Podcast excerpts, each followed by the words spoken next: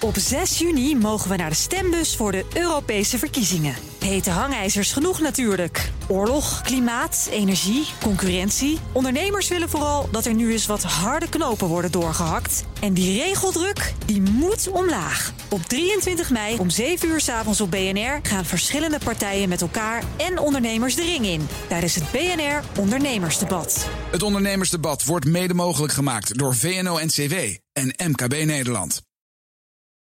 BNR Bouwmeesters wordt mede mogelijk gemaakt door Bouwend Nederland. De bouw maakt het. BNR Nieuwsradio. BNR Bouwmeesters. Paul Lasseur. Brieven bouwen, saai? Zeker niet. In Rotterdam komt het hoogste gebouw van Nederland. Ruim 200 meter moet hij worden, de Zalmhaventoren. Maar de meeste bouwwerkzaamheden die vinden plaats in, jawel, Veldhoven. De hoogste toren van Nederland die komt namelijk uit de fabriek. Ik praat erover met architect Diederik Dam van Dam Partners. Hij is verantwoordelijk voor het ontwerp van die Zalmhaventoren. Hartelijk welkom. Dank u wel. Uh, die Zalmhaventoren, daar, daar gaan we straks uitgebreid over uh, verder praten. Maar eerst over prefab bouwen, hè, prefabricage. Daarvan denken veel mensen dat is uh, saai, lelijk en goedkoop. Vat ik het dan goed samen? ja, ik denk dat dat wel de perceptie is van de meeste mensen. Ja, maar klopt die ook? Of is dat een grotendeels wel, denk ik. grotendeels wel. Er is natuurlijk een grotere traditie van modulair bouwen. En dat is doorgaans ook te zien en niet altijd fraai. Waar zie je dat dan aan? Uh, aan de repetitie ten eerste en aan het feit dat het uit losse onderdelen is opgebouwd met doorgaans lelijke naden en kieren en dat soort dingen. En, uh, en, maar dat hoeft eigenlijk helemaal niet meer, zeg je nu?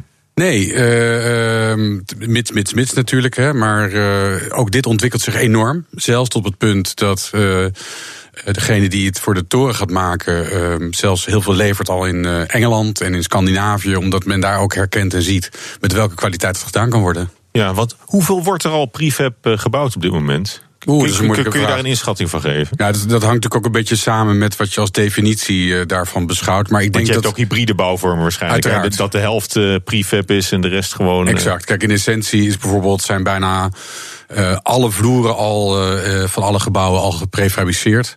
Uh, dus dan is dat heel groot. Maar zo zien we dat niet. Het gaat natuurlijk wel om als je meer onderdelen in een gebouw prefabriceert, dan komt dat meer eigenlijk in, in beeld en noem je dat zo. En dan denk ik dat het maar een relatief klein gedeelte nog is. Ja waarom wordt het niet al veel meer gedaan? Als het, als het zo ideaal is. Hè? Want de, de, de omstandigheden waaronder je bijvoorbeeld iets kan, kan gieten, is, is in een fabriek waarschijnlijk veel beter dan wanneer je dat op de bouwplaats moet doen. Exact, dat is ook zo. Ja, dat vraagt me ook af. Dat ik denk ook dat, uh, dat dat nu wel snel sneller zal gaan.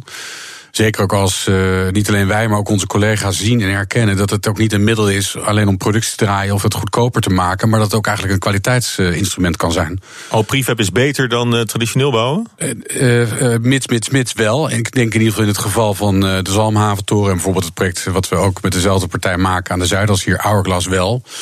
Natuurlijk, als je in een fabriek met een groep mensen iets staat te maken met glas en kozijn en al, ja, dan gaat dat met meer aandacht en, en zorg en met minder hinder van de weersomstandigheden dan als je het buiten staat te doen. Ja, maar dat is niet altijd zo geweest. Uh, eigenlijk zegt u ook wat, wat er vroeger geprefabriceerd werd. Ja, dat is een maar wat vroeger prefab werd, eh, werd gemaakt, was niet altijd mooi en was ook niet altijd zo goed als eh, de traditionele methodes. Uh, om in mijn eigen ervaring vanuit de, de generaties voor mij architecten, mijn, mijn, vader en mijn grootvader te spreken. Mijn grootvader al, die bouwde veel woningbouw, onder andere in theaters en, en kerken na de Tweede Wereldoorlog. En toen was er natuurlijk weinig middelen, weinig mm. materialen. En er moest heel veel woningen in een korte tijd gemaakt worden. En toen ontstond eigenlijk in Nederland pas in grotere mate het prefabriceren. Maar ja, dat ging om repetitie, dat ging om snel, dat ging om goedkoop. En uh, zo wordt het vaak nog steeds gepercipieerd. En dat hoeft dus niet. Ja. Nou, bij uh, prefabbouwer Buildis merken ze ook dat de vraag naar prefab stijgt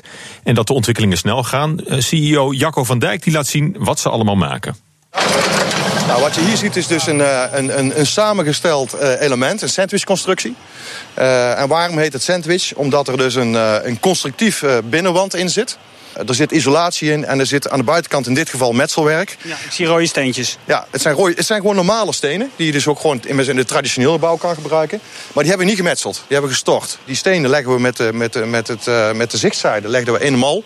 En dan gieten we daar een klein beetje beton overheen. En dan kun je dus eigenlijk metselen zonder te metselen. Ja, dit is een gevel een wand van, van wat? Dit is een uh, project uh, in Engeland, London City Island. Dit is een toren van een laag of 18 ongeveer. Voorzien van aluminium, paaien en glas. Waardoor dus het hele element meteen winterwaterdicht is. Ja. Dus dan dan kun je- stapelen jullie daar gewoon op elkaar. Ja. Tot welke hoogte? Eh, dit gaat in Engeland tot aan 26 lagen. Dus dat is ongeveer eh, een kleine 100 meter, denk ik. Maar dat kan, eh, dat kan hoog. We hebben even een klein stukje over het terrein eh, gelopen. Bouwen jullie alleen eh, blokconstructies?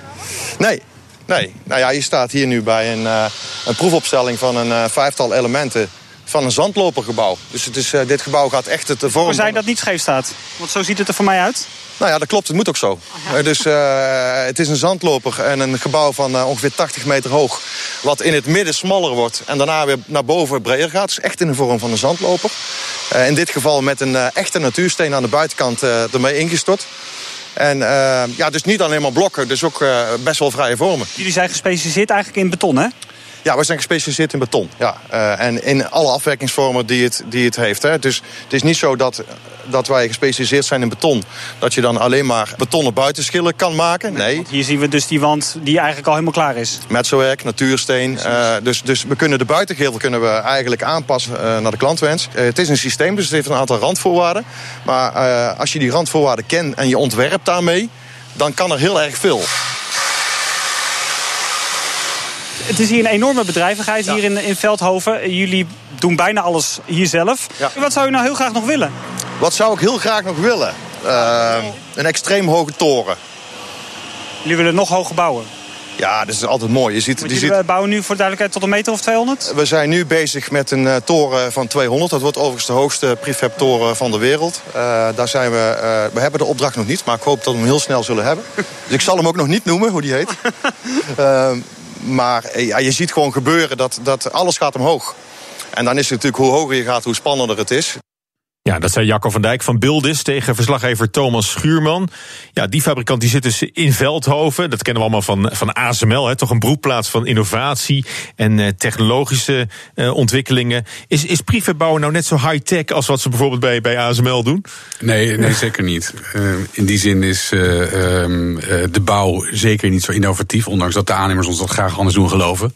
Ehm, eh, maar in de context van de archaïsche business die het bouwen is, is prefab behoorlijk innovatief. Ja, wat is nou de grootste uitdaging van het eh, prefab bouwen?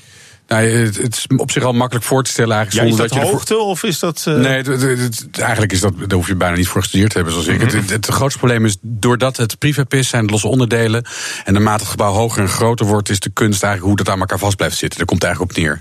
En, ehm, en Dus de- aan elkaar plakken van die losse stukken, dat, Ja, is, dat is eigenlijk het, eh, dat is is de grootste moeilijkheid. Dat is Ja. vanuit een constructief punt het moeilijkste. En om daar dan afdoende stabiliteit en stijfheid eigenlijk in die hoofddraagstructuur te krijgen. En daarom is dus die Zalmhaventoren, waar meneer Van Dijk net over had in het fragment, inderdaad Oh zo ja, bijzonder. la- laten we hem dan toch maar even noemen. Exact, want het was precies dezelfde toren waar u het al net over had.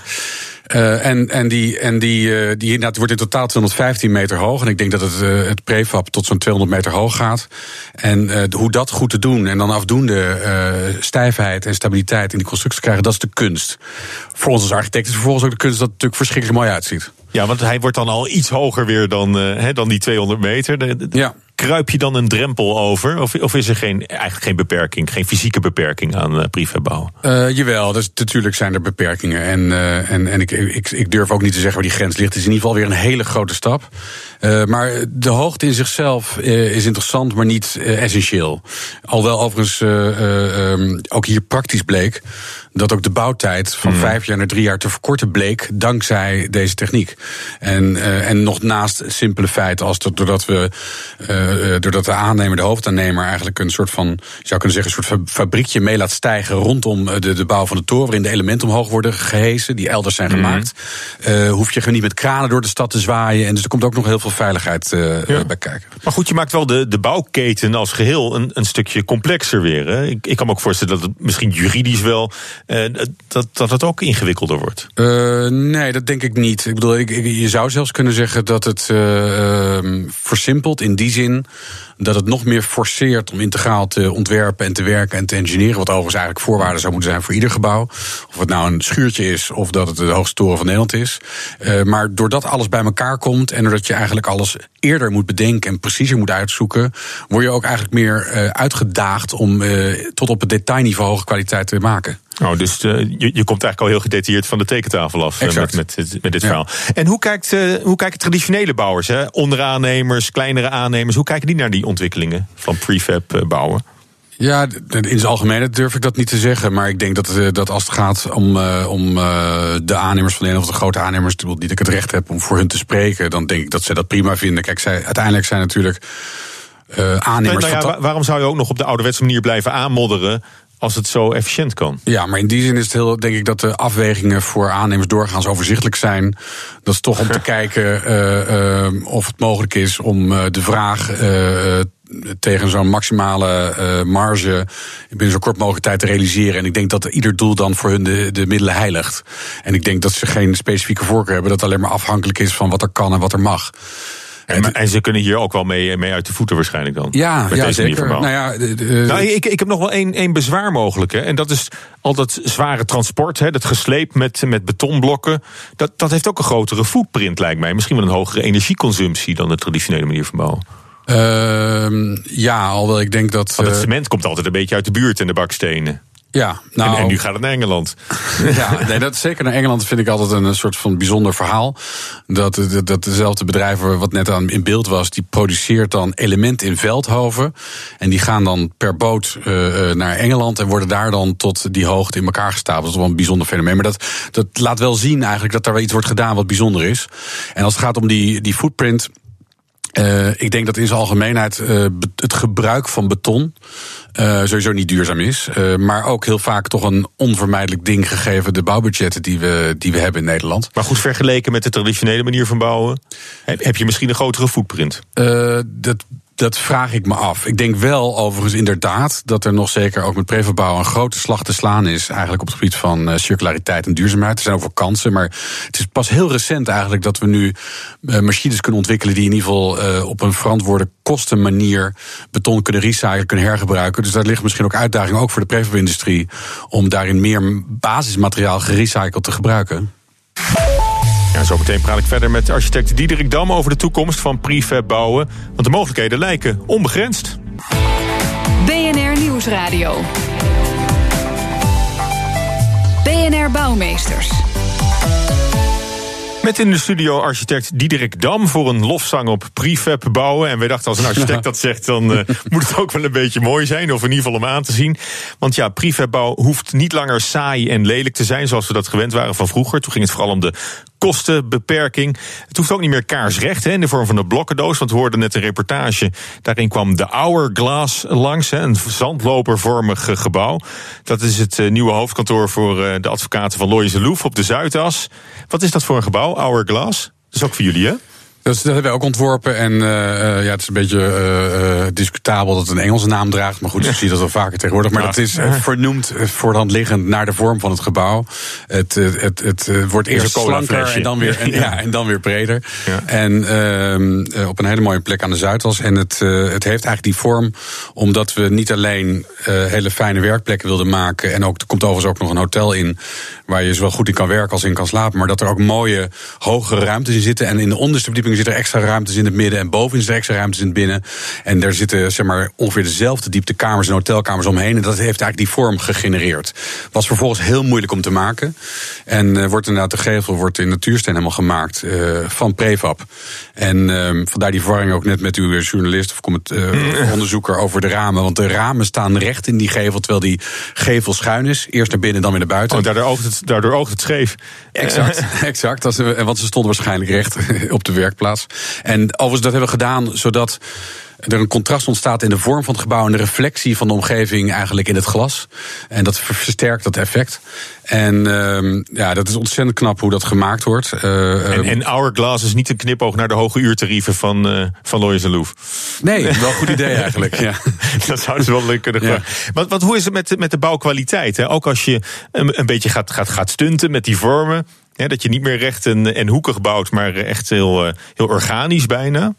Dan kan ik me voorstellen dat dat ook een, een uitdaging is om dat uh, ja, sterk uit de fabriek te laten komen. Zeker, dit, dit, is, uh, dit is weer uh, zeg maar prefab element 5.0, laat ik, zo, laat maar zeggen. Dus ik, ik maak maar meteen een paar sprongen vooruit. Ja, maar. ik, ik, ik, ik, maak die vergelijking met hoe dat voor mijn grootvader was. En mijn, mijn vader heeft ook als architect bijvoorbeeld in, in Scheveningen een zijpostgebouw gemaakt. Wat verschrikkelijk mooi is, vind ik nog steeds. Maar wat elementen zijn met witte tegeltjes erin. En wat op een andere manier eigenlijk omgaat eigenlijk mm. met de beperkingen, de onmogelijkheden en de esthetische kant van het prefabriceren. En dit is weer een nieuwe stap, waarin bijvoorbeeld er in die schuine gevels hele grote natuurstenen platen zitten. Uh, en uh, dan is de kunst om dat mooi te monteren met kleine voegen. En eigenlijk zijn de voegen die we tussen de platen maken in, in een element net zo slank, net zo smal als die tussen de elementen. Dus feitelijk, en dat is eigenlijk ook wel tragisch eigenlijk van het succes van dit prefab bouwen, niemand ziet straks nog meer eigenlijk dat het geprefabriceerd is. Niemand ziet het nog. Is het ook objectief aantoonbaar beter dan de traditionele bouw? moderne eh, prefabricage? Ja, ik denk, ik denk uh, nogmaals, dat hangt wel natuurlijk af van het soort ontwerp. Maar dankzij het feit dat het zo vroeg mogelijk zo ontworpen is, dat het doordacht, dat het is, dat het in een fabrieksomstandigheden wordt gemaakt en dan ter plaatse wordt gemonteerd, maakt toch eigenlijk dat. De hourglass wordt ook 80 meter hoog. Dat je toch tot, op, tot bovenaan toe eigenlijk dezelfde soort finesse en verfijning eigenlijk gerealiseerd ziet. Uh, als dat je beoogd had. En, uh, en nou, dat is natuurlijk normaal gesproken niet altijd. Ik was een, een metselaar met verkeerde benen bed stapt, dan, dan zit die stenen er toch weer anders in. Ja. Maar goed, dat, dat denkt u. Dat is nog een vrij subjectieve benadering. Maar is er, is er ook bewijs voor dat het dat het sterker is? Of. Empirisch bewijs? Ja, uh, ja of, ik denk of, het wel. Of staat er nog te veel in de kinderschoenen om... Uh... Nee, nee, nee. Ik denk, ik denk dat het, dat, dat het aangetoond heeft dat dat zo is. En, maar overigens ook bij Prefab komt vakmanschap kijken. Hè. En de maat waarin je dat monteert, hè, dus terugkomt ook op die hourglass. Stel je voor, die 10 ton wegende elementen die dan schuin geplaatst moeten worden. En die dus overeind gehouden moeten worden voordat de nieuwe vloer erop komt. Voordat dan weer het andere schuine element. Dat is natuurlijk... maar, maar dan is het de fabriek al uit. Dat is dan op de bouwplaats ja, zelf. Ja, op de bouwplaats zelf. Maar dan alleen nog dat monteren op de bouw. Dat is ook vakmanschap. En uh, uh, dus. Uh, ja, want ook die, die Zalmhaventoren trouwens, die, die heeft een fundament wat nog wel op de traditionele manier wordt, ja, uh, wordt dat, gebouwd. Dat is eigenlijk altijd zo. Dat uh, funderingspalen, de grote platen eronder, ook om die hele 215 hmm. meter hoogte overeind te houden en op, de, op de slechte Nederlandse grond eigenlijk te funderen. Daarvoor is dat allemaal nog het werk gestort. Ja. Maar goed, interessant is natuurlijk wel dat je eigenlijk, per, eigenlijk naar een hele andere manier van in elkaar zetten ook toe ja, gaat. Hè? inderdaad. En, dus, dus van, van binnenuit, het is zijn eigen stijger bijna. Zo, zeker, zo eigenlijk is ook, zoals ook een kind eigenlijk uh, ambieert om architect te worden met een blokkendoos. Dat is het. Dus ja, het, is, het is eigenlijk terug naar de essentie ja, van, het, van het bouwen. En waar ligt dan de, um, de belangrijkste beperking voor, voor uh, prefabricage? Nou, de, de, uh, de voornaamste beperkingen zitten in zaken als. Uh, uh, dat, dat er maximale afmetingen zijn in verband met transport. Uh, dat er uh, aansluitissues zijn. Overigens, om een beetje in detail te treden, bijvoorbeeld over met zowel zalmhaven als met hourglass. doordat de natuursteenplaten eigenlijk voorbij de betonnen elementen schieten, kunnen ze met nastellen diezelfde uh, precisie krijgen in die aansluiting. Terwijl de elementen zelf, een, dat heet dan een tolerantie, dus zeg maar een speelruimte kennen van 2 tot 3 centimeter. Maar de mm. feitelijke kieren maken ze met de afwerking aan de buitenkant veel kleiner. En, en, maar beperkingen zijn vooral afmetingen, de beperking door het gewicht. Maar om een ander voorbeeld te geven, zelfs mijn collega's associëren prefab vaak met een relatief dicht gebouw met kleine gaten. Ook dat hoeft niet meer. Hè. Er zijn grote wel, ramen kan je wel. Je kan hele grote ramen maken. Ik bedoel, uh, en, en um, ja, dat, dus er kan ontzettend veel. Maar uh, niet alles kan natuurlijk. Een van de andere knappe dingen, eigenlijk denk ik met de Zalmhaventorens, uh, uitgaande van prefabricage, is dat ook de toren zelf heeft volledig glazen hoeken. Mm. Dat vonden we mooi eigenlijk, omdat daar waar normaal gesproken eigenlijk de meeste krachten samenkomen. En waar vanuit je een woning het mooiste uitzicht hebt over de diagonaal van je woonkamer, om het helemaal open te maken. En daar worden dan ook die gevelementen in de fabriek al driedimensionaal gemaakt. Die gaan dus twee kanten uit. Dus er worden kant-en-klare hoeken gemaakt. Mm. Die eigenlijk als hoek integraal eigenlijk erin geschoven worden. Ja. Eh, kun je ook zeggen dat je nu als architect dingen kunt, kunt bouwen, ontwerpen die je vroeger niet kon maken, dankzij uh, prefab? Ja, zeker. zeker. Ik bedoel, ik denk dat. Uh, dus het geeft eerder meer mogelijkheden in plaats van, van minder. Ja, en, uh, maar, maar dat meer maken moet je wel zien in de context van de beperkende mogelijkheden, bijvoorbeeld als het gaat om geld en tijd. Ik bedoel, in theorie zou je. In Amerika is veel normaler om zo'n hoge toren in staal te maken. Uh, nou, we zijn nu we zijn net klaar, bijna klaar met een gebouw bijvoorbeeld in Rijswijk voor European Patent Office. Ook een heel groot gebouw van 100 meter hoog, maar het is helemaal van staal en glas. Maar dat doen we eigenlijk zelden of nooit in Nederland, omdat het zo duur is. Ja. En uitgaan dus van de traditie van het bouwen in beton, ja, dan komt opeens dat prefab tot zijn recht en dan kan je veel meer maken. Ja, ja. Nou, nou spreekt u deze week op een symposium over eh, prefab uh, hoogbouw. Er komen architecten uit heel Europa op af. Uh, loopt Nederland voorop in die ontwikkeling? Uh, ja, uh, en ik denk ook dat dat cynisch genoeg is dankzij het feit dat we ehm, zo sturen op economie. Dat we zo zoeken eigenlijk naar hoe je rationeel en slim met, met, met relatief beperkte middelen veel kwaliteit kan maken, dat wij tot deze innovaties komen. En dat met name beeld is dat bedrijf het eigenlijk zo ontzettend goed doet en het ook exporteert. Oké, hoe lang nog voordat alle torens uit de fabriek komen? Deze specifiek of alle torens? Nou, alle. Nou, eh, de, de, Hourglass is in, is in aanbouw, dus dat is volgens mij in 2020 klaar. En eind dit jaar start de Zalmhaven-toren en die is dan drie jaar later klaar. Maar goed, maar het is, het is een innovatief element naast traditionele bouw die nog wel heel lang ook zo zal, uh, zal Ongetwijfeld. Nou, hartelijk dank voor uw komst naar de studio en, en het verhaal over prefabricage in de bouw. Diederik Dam, architect van Dam Partners. Dank u wel. BNR Bouwexpo. In de Bouwexpo zetten we een bijzonder gebouw in de schijnwerpers. En Daan Marcelis, curator van de Bouwexpo, die heeft alweer een bijzonder gebouw gevonden. Nou, gevonden is een groot woord. Ik heb namelijk uh, niet gezocht wat volgens mij nodig is om iets te vinden. Ik woon uh, naast dit uh, bijzondere gebouw. het is de Stint-Stevenskerk in Nijmegen. een oud gebouw, dit keer dus. En dat is allemaal...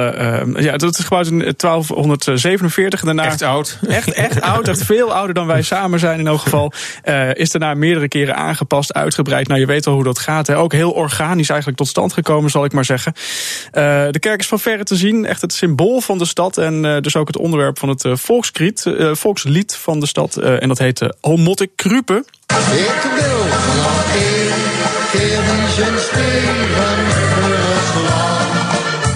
ja, dit is een kippervelmomentje voor Nijmegenaren en Vierdaagse lopers. Ik kon het niet laten. Uh, maar goed, het onderhoud van die kerk dat kost natuurlijk erg veel uh, geld. En daarom heeft minister van Engelshoven, uh, extra, van Engelshoven extra subsidie beschikbaar gesteld. niet alleen voor die kerk trouwens, 34 miljoen voor allerlei monumenten. de Sint-Steefskerk krijgt wel het meeste, 5,5 miljoen. En dat is hard nodig ook, zegt Helene Weigers van de stichting die de kerk beheert. Want er moet veel gebeuren. Het betreft vooral het vernieuwen van het dak de leistenen op het dak die zijn ruim 60 jaar oud, na oorlogs. En die zijn uh, op in feite, dus dat moet allemaal vervangen worden. Het gaat 2 miljoen euro kosten en het andere grote bedrag gaat naar het vervangen van het glas en lood van de vensters in de kerk. En ook dat is een enorme klus en kost heel veel geld, 1,9 miljoen. Ja, nou voor de snelle rekenaars, dan zitten we dus niet aan de 5,5 miljoen eh, euro. Er is nog uh, wat extra geld voor uh, aanvullende klussen die gedaan moeten worden. Zoals het, nou ja, het isoleren van het glas en de gewelven. Het vernieuwen van de installaties. Um, Overigens, de Sint-Stefanskerk krijgt dus 5,5 miljoen euro. Uh, niet de, de, grootste som, maar er zijn andere kerken, ook de grote of onze lieve vrouwenkerk in Breda, bijvoorbeeld in de Domkerk in Utrecht, die uh, krijgen extra geld. Uh, en er gaat nou ja, geld voor renovaties naar molens en boerderijen, zodat ook toekomstige generaties de geschiedenis voor zich kunnen zien. Ja, maar dan zitten we niet in het prefab-segment, denk ik. nee, dit is niet het prefab-segment. Nee, nee, dit is echt op maat moet dat allemaal. Dankjewel, Daan Mercedes. Dit was BNR Bouwmeesters. Terugluisteren kan via de site, de app iTunes of Spotify. Tot volgende week. BNR Bouwmeesters wordt mede mogelijk gemaakt door Bouwend Nederland. De bouw maakt op 6 juni mogen we naar de stembus voor de Europese verkiezingen. Hete hangijzers genoeg natuurlijk. Oorlog, klimaat, energie, concurrentie. Ondernemers willen vooral dat er nu eens wat harde knopen worden doorgehakt. En die regeldruk, die moet omlaag. Op 23 mei om 7 uur s avonds op BNR gaan verschillende partijen met elkaar en ondernemers de ring in. Tijdens het BNR Ondernemersdebat. Het Ondernemersdebat wordt mede mogelijk gemaakt door VNO-NCW en MKB Nederland.